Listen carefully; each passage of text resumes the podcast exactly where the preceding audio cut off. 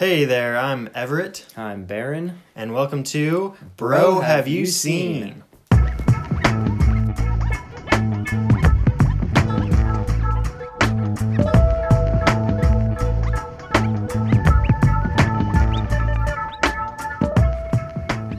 How's it going, bro?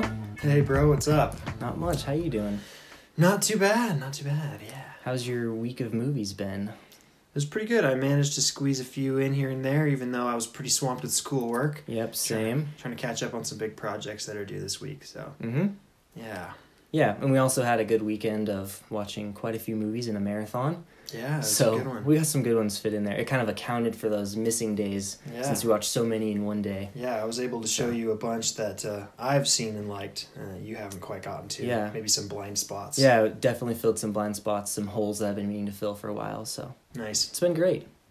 Yeah, so this week's film comes from award winning writer director Damien Chazelle. Stars Emma Stone as Mia and Ryan Gosling as Sebastian, two young artists aspiring to achieve their dreams in the City of Stars. Their lives become intertwined through a series of serendipitous encounters. Initially, they don't like each other, but find that they have more in common than they thought. They develop a romance and help each other achieve their dreams. So this week, I'm asking you the age old question Bro, have you seen La La Land?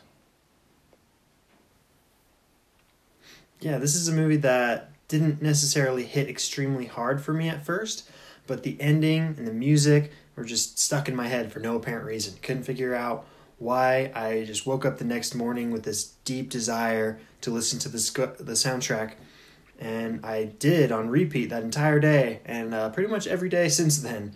Uh, it's never really left my recently listened in uh, Spotify. Mhm. So I, I love the soundtrack, and that really helped me to grow my love for the film. I've seen it a few times since then, and uh, I've grown to, to love the movie to an immeasurable degree now. Yeah, this film uh, was recommended to me around this time last year, actually, by a good friend. I'd always heard great things, but her perspective as a dancer really piqued my interest.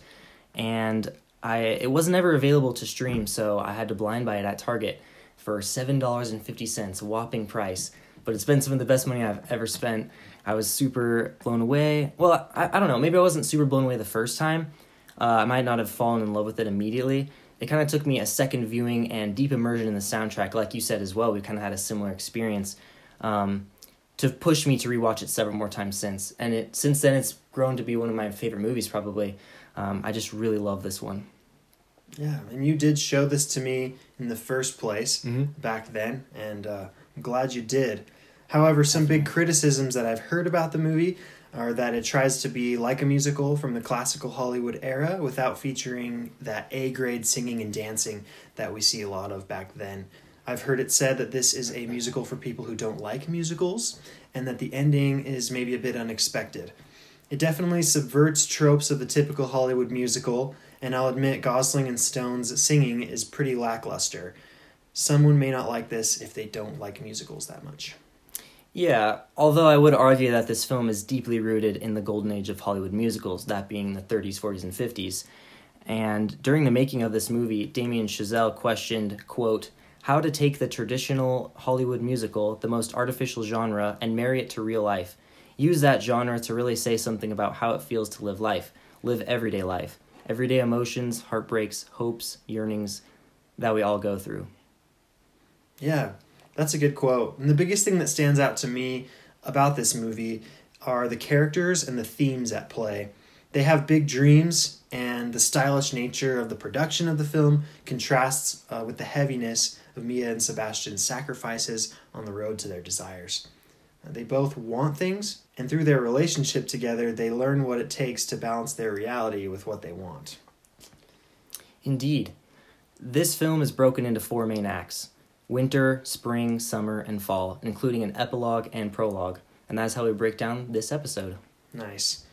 Yeah, I guess we can head first into that opening number. Yeah, the opening number, it's a logistical nightmare. It's technically brilliant and it's meant to imitate one long shot, but also has some sneaky cuts, some sneaky edits in there. Um, Chazelle wanted to start the movie with a musical number uh, to show that this is a musical and what type of musical it's going to be. He wanted to start it off with a big cannonball blast to really immerse you in what this world's going to be.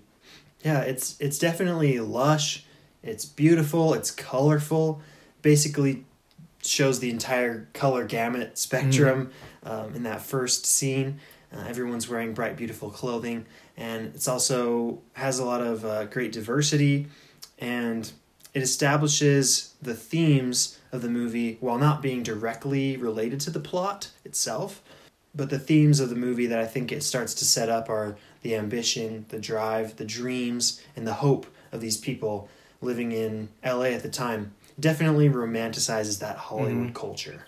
Yeah, it's set up in a big cinemascope way of classic Hollywood. Starts out with that cinemascope and expands to a more modern widescreen before we begin the music number.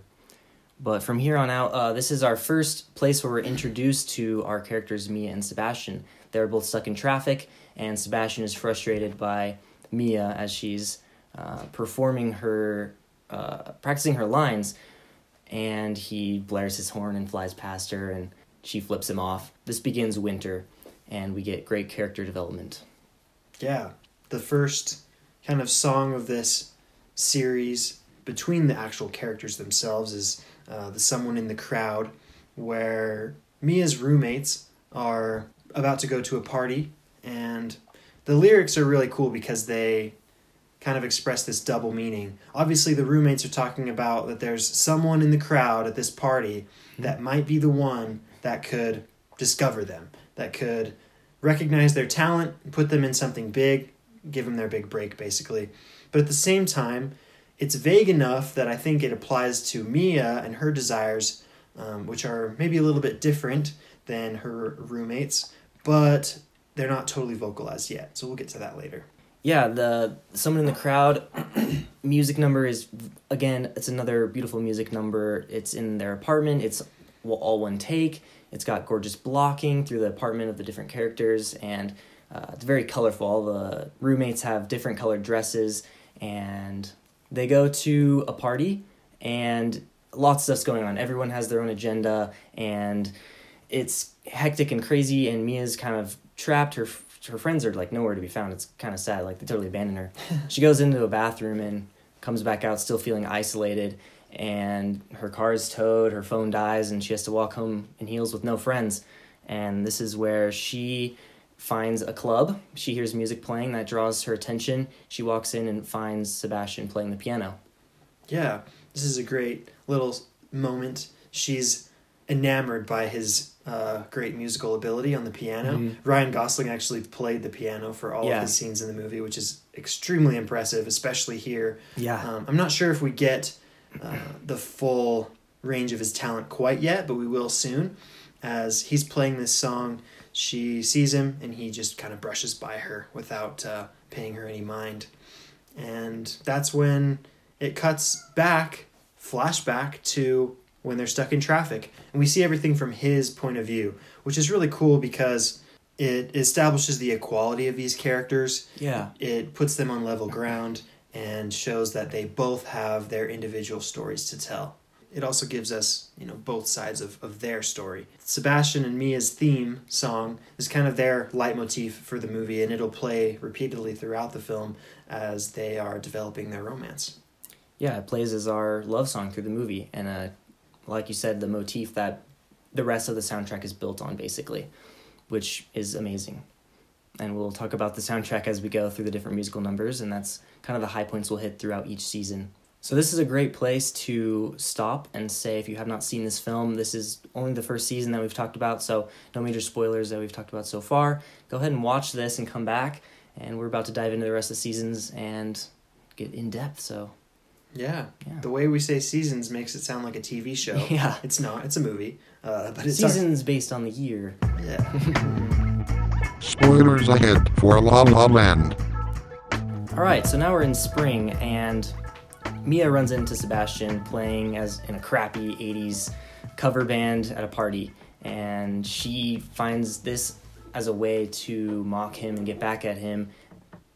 She requests him to play "I Ran" by the Flock of Seagulls. Yeah. Which is a super simple song to play on the keyboard, so it's a big Yeah. slap to the face for a serious musician. Yeah. And afterwards, they have an interaction where they kind of roast each other. All right. I remember you. And I'll admit I was a little curt that night. Curt? Okay, I was an asshole. I can admit that. Okay. But requesting I Ran from a serious musician is just, it's too far. My lord, did you just say a serious musician? I don't think so. Can I borrow what you're wearing? Why? Because I have an audition next week. I'm playing a serious firefighter. So you're an actress. I thought you looked familiar. Have I seen you in anything? Uh, the coffee shop on the Warner Brothers lot. That's a classic. Oh, I see. Yeah. You're a barista. And I can see how you could then look down on me from all the way up there. Yeah, I love that part. It's great. They're throwing some quick jabs back and forth. Um, it, it establishes the comedy of this movie. I find this movie to be incredibly funny. I honestly don't remember it being that funny in the first couple watches of the film. Yeah. But Ryan Gosling's Sebastian is truly hilarious in almost every scene. Uh, there are moments when Emma Stone's Mia is keeping up pretty well with the comedy, but her comedic um, strength isn't as verbal as Gosling's is, perhaps. I think she's more of a physical comedian, which she does a lot of through her incredible acting chops that were shown in her first audition scene earlier, uh, back in the winter sequence. Once it's over, we get our next musical number, and this is the first one of them together, and it's amazing. It's the set set against a beautiful LA sunset, which is a technical marvel. They could have done this sunset in post, but this scene in particular shows Chazelle's dedication to being genuine. While shooting, they only had two 30 minute windows to do this six minute long take. So hmm. the actors had to go from the start, do the whole take, then immediately run back to the beginning, get the sweat patted off, and begin again. And they only had a couple times to do this, and it's amazing. They really pulled it off, and their acting and ability to dance. I mean, maybe they're not the best dancers, and that's kind of what we talked about earlier. Maybe some at times it's not as top notch as older musicals would have been, where they were considered triple threats and could sing, act, and dance. Mm-hmm. Where Sebastian and Mia, Ryan Gosling and Emma Stone here are traditionally actors, but they do a really great job at the dance number, and here is like one of the most impressive examples of that. Yeah, he's no Gene Kelly, but I think he pulls it off. I actually really liked his dancing in this number in particular. Yeah. I thought he he had that Ryan Gosling swagger that he tends to have in most of his movies, but he brought it to the dancing in, in quite a enjoyable way for me. Exactly. And one of the things that I think this movie does a little bit in the in the focus of a typical musical um, is that like usually what they'll do is when the emotions of the characters are too great for them to continue speaking, they start singing, and when the emotions become too great to sing, they dance. And this this number in particular, you know, they start by talking and they start singing and then they start dancing, and, and it works quite well in that format. Um, that we see in a lot of musicals, even like the Disney animated films of the '90s Yeah. and all those, where you know that you have those musical numbers built into the script. It's a pretty great moment in this movie too. Yeah, it's definitely a very natural and organic progression, and it just feels so good. I'm just so amazed that they did that in one take. I think it works very well. They do a lot of one takes, uh, long takes throughout the movie, and that also kind of replicates older musicals that they would do that as well. Yeah, I agree. As we move forward from here, they start basically growing more and more attracted to each other. That number that we just mentioned was definitely them denying their their Mhm. attraction toward each other. Uh, as we get a funny little bit at the end of that, where Mia finds her car and Sebastian walks right back from where they came, right in front of the house they were at the party. Um, it just shows that he walked all the way up there for basically no reason except to be with her. So I liked that moment, and as these moments keep continuing, um, their their love kind of grows. At first, he's a little bit coy. Uh, he shows up at the coffee shop on the Warner Brothers lot where she works, and he invites her to basically walk around for a few minutes. They discuss their past, her love of movies, why she always wanted to be an actress, and he brings up jazz. Yeah, and he says that uh, people don't understand jazz. She says, "Here's one thing you got to know: I don't like jazz." And he said, "What do you mean? You don't have context. You don't understand." Uh, and then he takes her. He says, "What are you doing right now?" And he takes her to a jazz club, where he explains the context. He explains you have to see it. You have to. It's a visual, almost a visual type of music. And she says that people put on the background. and that kind of comes into play later. And also, this moment at the club is where uh, I think Chazelle shows some of his ideas as well as a few themes, and I think the big one here is conflict and compromise, as well as some others. Yeah, he. This scene definitely feels like Chazelle telling the audience that jazz is important and why it's important when he's kind of speaking through the, the mouth of Seb at the moment. Mhm. He says a line that I really enjoy when he's talking about LA and how they're kind of just letting jazz die. He says they worship everything and they value nothing. It's quite an interesting indictment of LA and Hollywood culture when the rest of the movie is really celebrating it. Um, I like the idea that a movie presents both sides of an argument. Uh, I think that shows a clear, kind of level headed, open minded approach to the way that Chazelle approaches his uh, themes here. Um, while they're kind of worshiping and praising that LA culture, um, there's there's some drawbacks to it. You know, they they're giving up on the old arts in search of something new and something fresh, when maybe these old arts are also valuable. So that's a a big thing that I liked in the movie, um, how it kind of shows that both sides of that argument. Yeah, and through these scenes, Mia and Sebastian both share their passions with each other and their dreams, what they want to accomplish.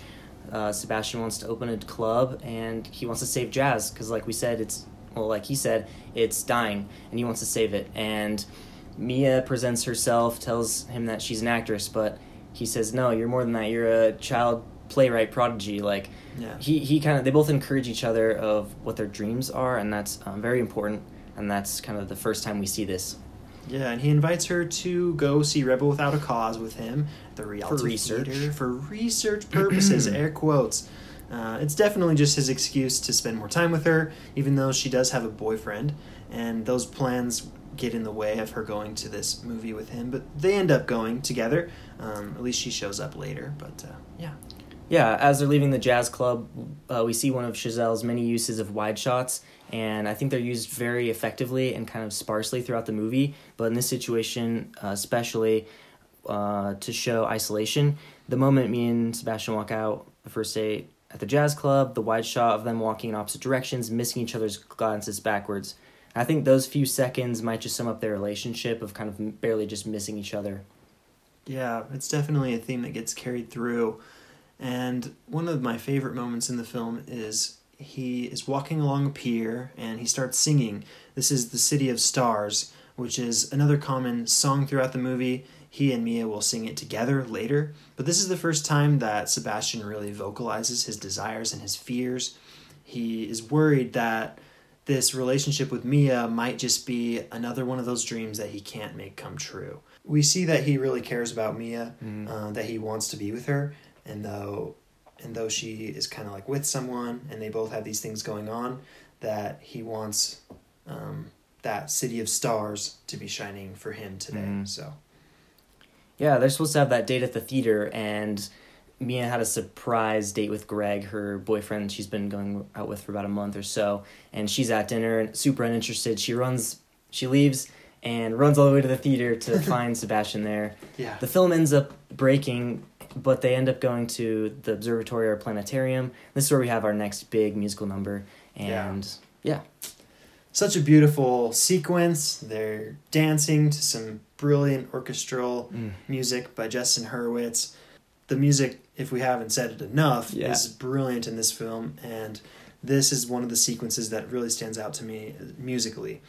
And they they start dancing around, and it's funny because in an earlier song, she they're singing about how um, someone in the crowd basically could be the one to lift you off the ground kind of talking about Mhm. you know being discovered reaching fame and stardom but here in the planetarium sebastian literally lifts mia off the ground in this sort of abstract uh, dreamlike Dreamy, fantasy yeah. sequence where they're they're floating around in the stars dancing together Yeah, it's absolutely gorgeous. I like pretty much teared up during that scene. It's so moving. Uh, just them dancing in that they're silhouetted against the stars. It's just amazing. And they end up falling down from the from the sky and they sit perfectly in the chairs. They actually did that scene in reverse so that they could fall just how they want, how Damien wanted them to sit. And then they finally kiss because they almost kissed at the theater, but then that's when the movie broke. So it's good payoff from then. And this ends spring and begins summer. And this is where uh, spring's kind of been where their relationship has been starting to bloom. And now summer is where it's in full effect, full swing. And yeah, only kind of lasts for a little bit.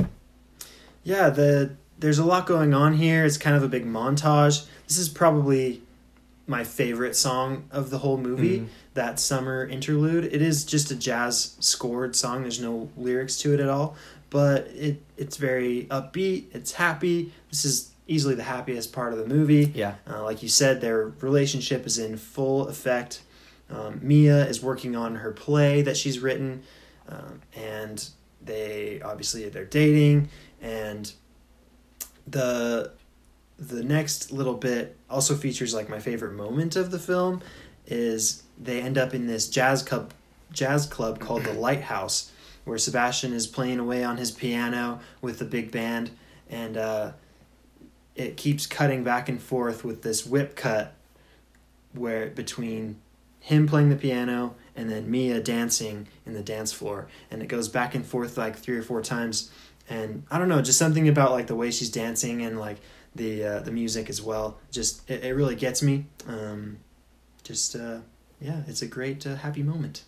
Yeah, I actually really liked this moment as well. And since I've been working on watching Jean Luc Godard's movies, French New Wave stuff, this film, uh, this moment, I think is pretty much inspired by him. Uh, in A Woman Is a Woman from 1963, he uses that uh, the effect, the camera effect of showing one character and then whipping to the other one as they do different things. And that moment, I, like when I saw this, I was like, wow, this is like I'm pretty sure this is directly inspired, and I, I was super pumped. I love that moment as well. Yeah, I feel like every director nowadays is influenced by Godard and you know Yeah. Truffaut and Kurosawa and all those old sixties Yeah, directors. totally. You know, It's awesome. but uh, Yeah, uh, we go through the summer. Mia and Sebastian are living together. Uh, Keith, played by John Legend, shows up at the club one time, or at the, the lighthouse, and he's an old friend looking for keys for his new band endeavor, but Sebastian declines. Uh, Mia and Sebastian continue their relationship. Mia performs her play for Sebastian, and they work on ideas for his club. They're mutually supporting each other with their dreams and aspirations, and Sebastian ends up taking Keith's deal. And it's after he hears Mia talk on the phone with her parents, and her parents are kind of concerned about when is Sebastian going to open this club? Like, how much money does he have? And she's like, oh, he's saving up. And I think that's the moment he's sitting there, and he just kind of seems like he realizes this is he needs to sign with Keith as a way to get to his dream. Maybe something he doesn't want to do because he's had bad history with him in the past, but something a step he has to take in that direction. yeah, you can definitely feel how much he loves Mia in this scene because he's just listening to her. Um, she sounds like she's trying to be positive about everything, but I Mhm. think he can tell that things aren't ideal at the moment. And he has an opportunity to basically push her closer to her dreams, even though it means sacrificing his own. I think he sees Keith as kind of a lesser musician because he doesn't practice true jazz the way that Seb would see it. Uh, but he ends up signing on the dotted line and selling his soul. I think he knows uh, what he's doing in this moment, but you know, he ends up taking the deal, joining the band, and uh, he's about to go on tour. Yeah, this is where we get our our next big musical number. This is our big um, summer musical number. This is the City of Stars. This is with Mia and Sebastian, and it's intercut with a montage of Sebastian signing, like you said. Mia's quitting her menial coffee shop job, and she secures a theater for her show, uh, for her play, and he the band that Sebastian's in is doing interviews and things are going on, and he's returning late. His it's taking him in this other direction, and that it's kind of concerning Mia as he puts on the show just at the end of summer.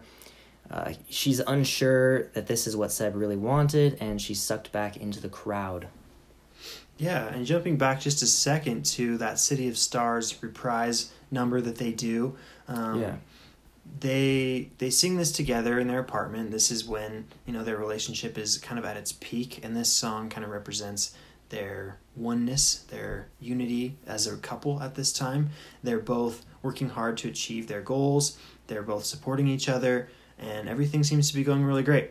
Um, and seems like the city of stars is about to shine just for them. Um, they also kind of discuss their deepest desires to be loved, which is the first time that Mia actually vocalizes this earlier in the film when you know it's talking Mhm. about someone in the crowd could be the one you need to know um, i think deep down she was looking for someone to love her and someone that she could love and to support each other because i don't know i think she she cares a lot about her career and her ambition and drive but i think that's the one thing that she says everybody wants is love so i think this is this is that first time we really get to That's hear true. that from them That's true. It's very important. Um, and yeah, like I said, we we move on to the to the end of summer as Sebastian's performing in this band, and it's not really maybe what Mia wanted for him, and maybe what he doesn't. Maybe he doesn't want it for himself, but as we said, it's kind of his step in this direction. But he's returning late, and he's been going on tour. It just kind of seems like this is kind of the downward spiral, and this is when we get into fall. Uh, Mia and Sebastian haven't been talking much. He's been on tour a lot, but he surprises Mia at the apartment and they have dinner. And this is a very key, integral scene. Well, whatever, all right? I mean, it is, it's just, it's time to grow up, you know? I have a steady job, this is what I'm doing, and now all of a sudden, if you had these problems, I wish you would have said them earlier before I signed on the goddamn dotted line. I'm pointing out that you had a dream that you followed, that you were still- this is to. the dream. This is the dream. This is not your Guys dream. like me work their whole lives to be in something that's successful, that people like. You know? I mean, I'm finally in something that that that that that, that people enjoy. Since when do Just you 'cause I don't care enjoy about it being matter. liked? Why do you care so much about being liked? You're an actress. What are you talking about? Yeah, I really like all the stuff that's going on in the scene. There's jazz playing in the background, which is something that Mia said earlier about how people just turn it on during dinners and just talk over it. Um, so it's kind of um, maybe foreshadowing and suggesting that their relationship is taking a backward step. And as well as that discussion they had earlier about compromise and how Mhm. jazz musicians have to give each other space to grow and to play their own little tunes. At the same in the same way, Mia and Sebastian both have to maybe give each other a little breathing room. However, at this time, they're taking some low blows at each other, some shots below the belt, and yeah, you noticed a couple of things in this scene that I thought were interesting. Right. So I really love this scene. It's it's great, but it's also tragic. It, it's kind of hard to watch the them spiral out and be so rude to each other. I mean, I really wanted them to end up together, but ultimately it just doesn't quite work out. And their purpose for each other was to help them achieve their dreams, and uh, they're kind of stepping stones in that right direction. Um, some things I noticed about this scene were at the end of the conversation when uh, he mentions uh, the he says actress. Uh, you would know you're an actress. hmm Uh, it cuts to the record player, and that's when the the record's at the end of its track, and that's kind of similar to how their relationship is maybe at the end of its run, and ties in you know the elements of jazz of conflict and compromise. Now that's kind of over. They didn't com they didn't compromise during the conflict, and then the smoke alarm goes off. His food in the oven was burning, and it switches to handheld camera, which I think kind of uh, reinforces his like confusion and kind of shock after this because I mean, once you get in an argument afterwards, you kind of are a little, a little bit of shock and kind of need to wind down. And it's kind of interesting how the camera helps play into that. And then Mia leaves, and Yeah, it's it's sad. It's like you said, tragic. I mean, um, their relationship is in shambles because neither one of them could really truly communicate with each other. Mhm. Uh, it's typical of a movie or a TV show where the characters could avoid a lot of problems if they just Yeah. talk to each other. But at the same time, I mean, they have their own um, paths that they need to take, and this relationship was very important for both of them to take those first steps Right. in achieving their goals.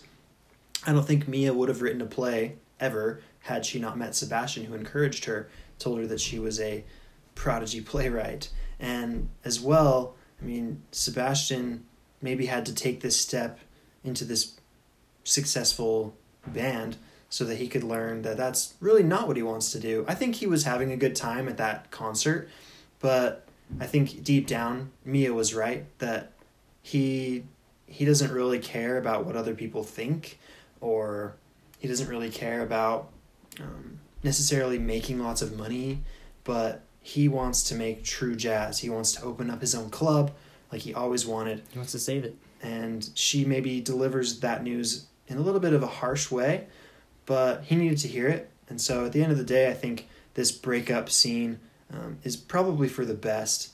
Um, obviously, there's still more time to go in the movie, so in my first viewing, I was unsure whether they might get back together at the end. It typically happens in this kind of film, so that's uh, to be determined, I guess. Yeah, I might have accidentally spoiled that already. It's fine. We, we mentioned spoilers at the beginning. That's a, so that's true. fine. That's true. Most people listening, hopefully everyone, has seen the movie before. Well, yeah, we did warn them. So, so from here, uh, Mia has her her play, her performance. This is a big deal. Uh, Sebastian, even though they've kind of this breakup, he still really wants to be there and is disappointed when he learns he has a photo shoot for this, with for this, uh, for his band. And that I think that's interesting because at this point maybe he's he's kind of realized, yeah, this is. I mean, he already knew it, but this isn't really what I wanted to do. And he in that scene, he just seems really like distraught and upset with what he's doing, kind of just not interested as much anymore. But he has to go to this photo shoot, and it's pretty rough. Uh, he misses Mia's performance, which not a lot of people went to, and even afterwards, the like stagehands and stuff were talking bad about her, saying that you shouldn't quit your day job, and she was awful, and is is hard to watch that as well. But he meets her at the theater. She's leaving, and she says it's over, and she doesn't have enough money to pay back the theater, and she has to go home for a while. And he says, This is home. She's like, No, it's not anymore. She's leaving. This is where we get another one of those great wide shots of Sebastian outside the theater. He's isolated, and it really shows, you know, what he's feeling as well. Yeah, um, their relationship is officially over, Yeah. and she's basically given up on her dreams at this point. She she's basically had it with L.A. She's gonna move back to Nevada, maybe go back to school, become a lawyer or something else, whatever her other calling might be. Maybe deep down she doesn't truly believe it, but she's just really upset. She had a hard, hard Mhm. day, and uh, it's time to maybe reassess some things. But he's pretty dejected after this. He's like laying in bed and he gets a phone call asking for Mia. He's like, she's not here. She's not going to be back. I'm not going to talk to her again. But turns out it's a lady from a casting agency who saw Mia's play and was really impressed and wanted to give her an audition for a movie they're working on.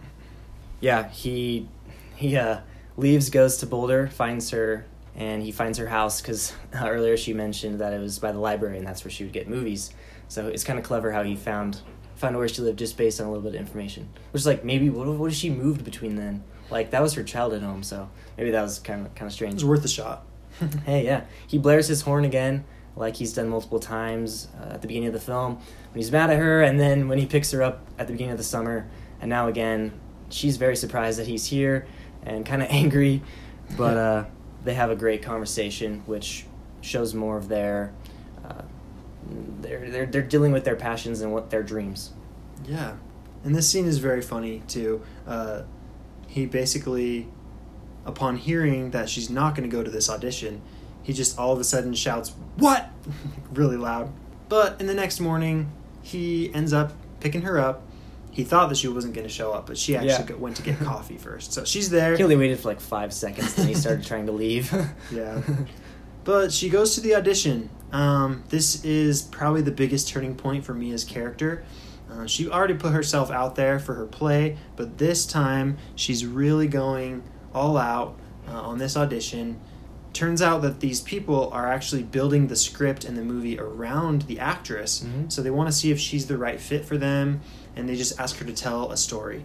And the story kind of becomes a song, like like what I said earlier about the emotions being too great for just speaking. I think they decided to put in a musical number here, not only to show um, the brilliant acting that Emma Stone can pull off, but also, you know, giving the character this grand, shining moment to finally realize um, that all that heartache and suffering and trouble was worth it in the end. Yeah, a few interesting things to note here are Mia's clothing. Uh, through the through the duration of the movie, it started out very bright and bold. She got bright colors, and that also had kind of has to do with the seasons. But now at the end of the movie, she's kind of grown up, maybe yeah, grown up a little as she said, and now her her colors are more toned down, and it's very very interesting. As well as the lighting choices, um, they do this multiple times throughout, but here it really shines, and uh, it turns to like uh, key lighting or something. High and key it lighting. fades Yeah. fades away all the lights, focuses just on her, and they do that when Sebastian's performing, when she's rehearsing, when she looks in the mirror multiple times, and here is like a great moment of that. Uh, another technical aspect of the film that uh, really just shows Chazelle's brilliance and his DP uh, Linus Sandgren. So Yeah, it's quite the theatrical moment. Uh, This would be something that you might see on stage Mhm. or again in one of those old Hollywood musicals. yeah, So great choice by the cinematographer there. I like the line in her song talking about her aunt, but I think it relates to herself as well. She said that when her aunt jumped in that river, she was cold and everything, but she said she would do it again. yeah, And I think that's kind of the revelation that Mia has in this moment that, yeah, it was hard. She got rejected and made fun of, and it was bad, and everything basically was horrible, but I think she would do it again. Um, if she had it to do over again, I think she would go for it. Um, and I think she's grateful to have had Sebastian all this time to kind of be with her and encourage her, which is great. Um, yeah, yeah. Right before this is right at the end of the fall, and they're having a conversation. This is like kind of the last conversation they have, and he said they they they tell each other they'll always love each other. And Sebastian supports and roots for Mia and tells her she'll get the part. And he says, "I know these things." He's still rooting her on no matter what, and they'll Mm. always love each other. Yeah. uh, which is still very sweet. Even maybe if they don't end up together, they've still had this very important relationship to each other's careers and aspirations. yeah. And that's when we get into winter, and this jumps ahead five years Mm.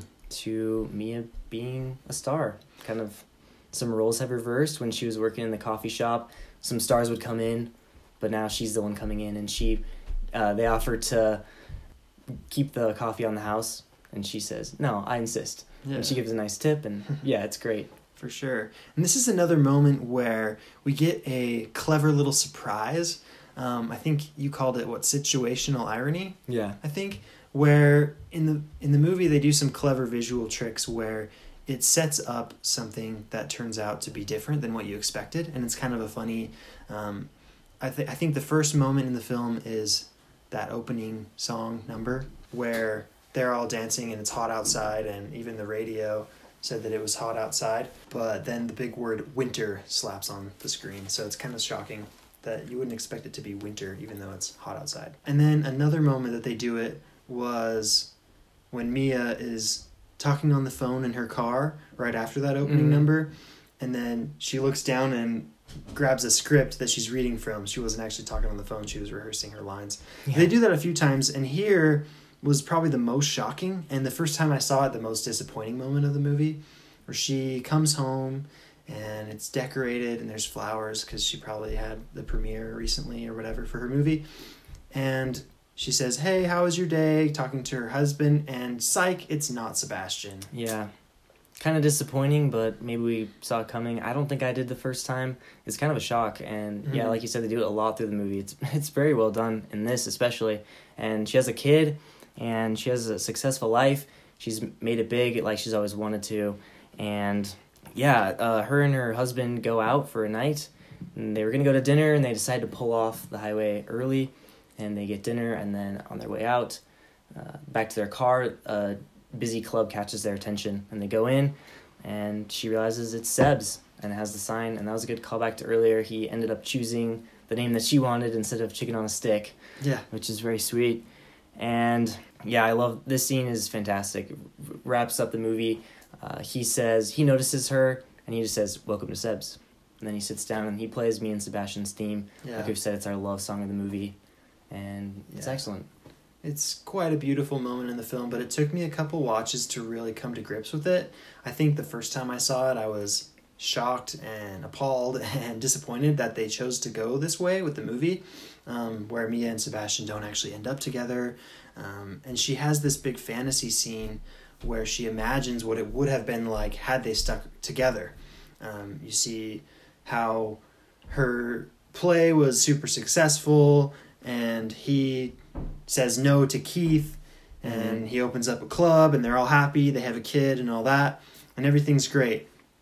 They're dancing, great big old musical number that features the theme songs and different motifs from Yeah. uh, various numbers throughout the film. But uh, then it all comes back to reality, and he's just playing that song, and she she looks at him.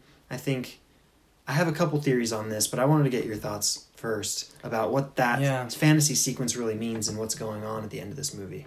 Yeah, I I don't know. I can't really remember exactly how I felt after it, but probably similar to you. I was kind of surprised. Um, what I'd heard about this before is the ending and how uh, my friend didn't really like the ending. She was kind of upset that it didn't end super happy, like traditional musicals or romance movies. But uh, after watching this several times, I do really appreciate the way that this went. And like we stated before, it subverts classical genre tropes. And I found that to be really interesting. I'm kind of glad that it doesn't end perfectly in a way. But that scene is very excellent. I love how it cuts to like footage of their family with a kid and uh, yeah, like the different things that they would have done differently. Where he comes to her show this time, he could make it, and he yeah he's not with Keith and stuff. Uh, I love all of that, and yeah, it's very interesting. So, what were you gonna say? What What are your thoughts? Yeah, um, I have two separate theories on this. So the first times I watched it, my prevailing theory was that um, she realizes that it would have been the same had she and Seb been together. Things would have turned out the exact same. She would have been sitting in that club with him, happy and you know watching some good music. But then um, this time, I- thought about it a little bit differently, where maybe I realized that it's possible that all of this is complete fantasy. I mean, there's no possible way that she would have sold out her opening play Yeah. if it wasn't that good, you know? People didn't really like it.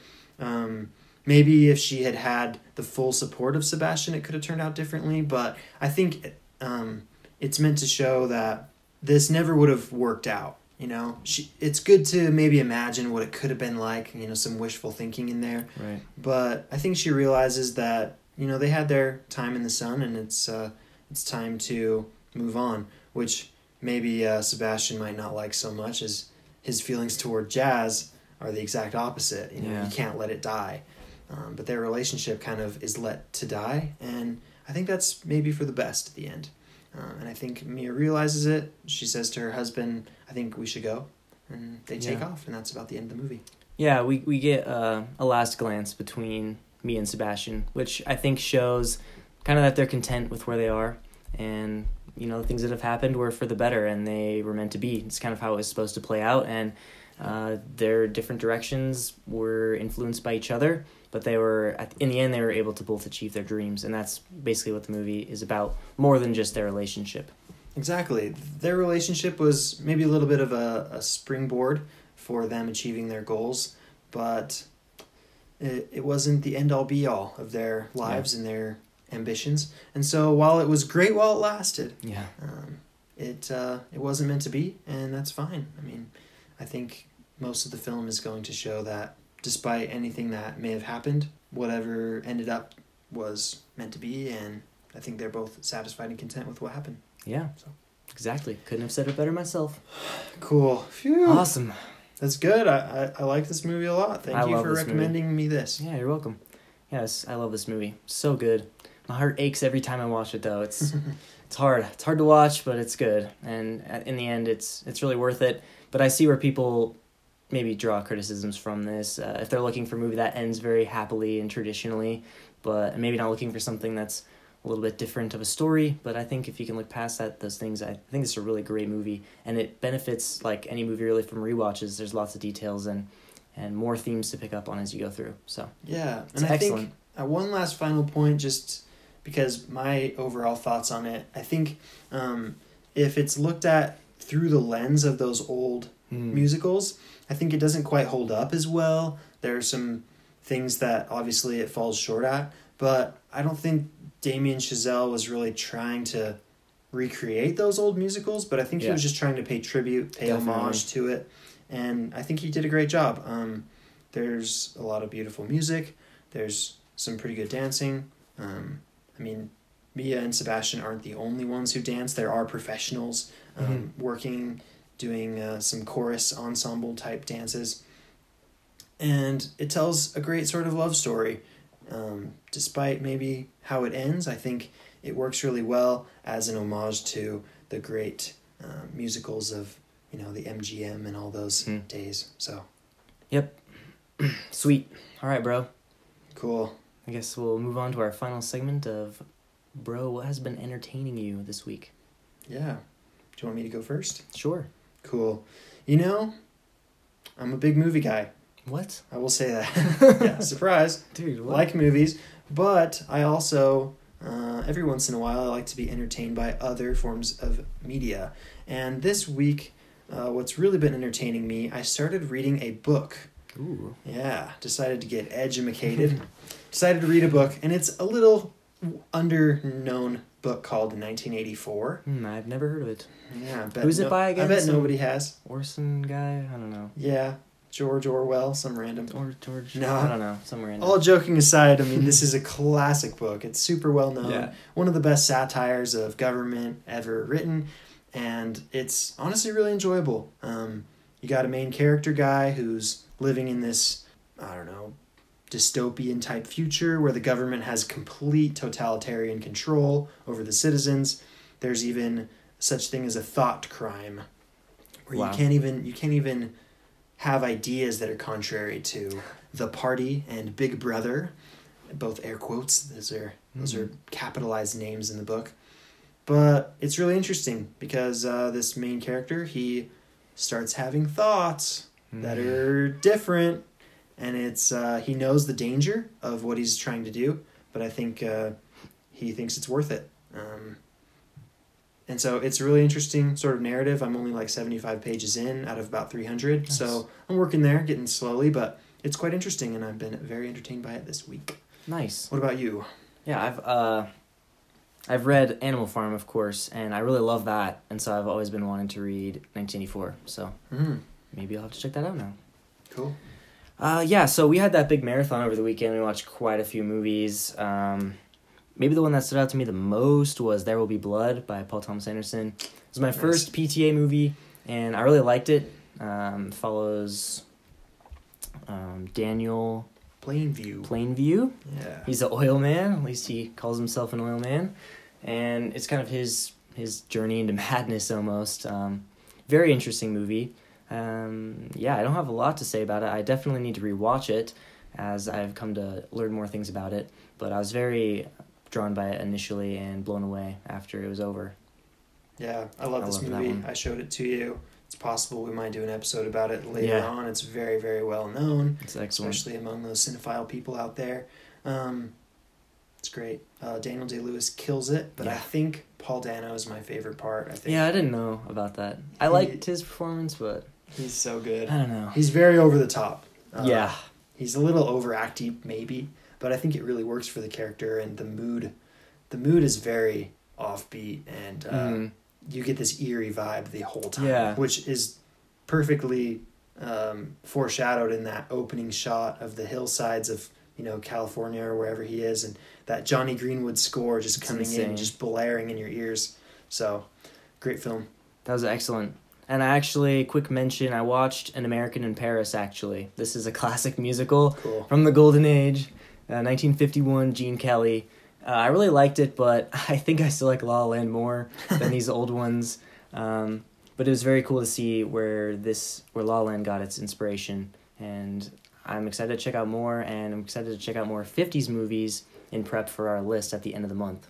Yeah, I wanted to mention that at the beginning of the episode, but I guess we can do it now.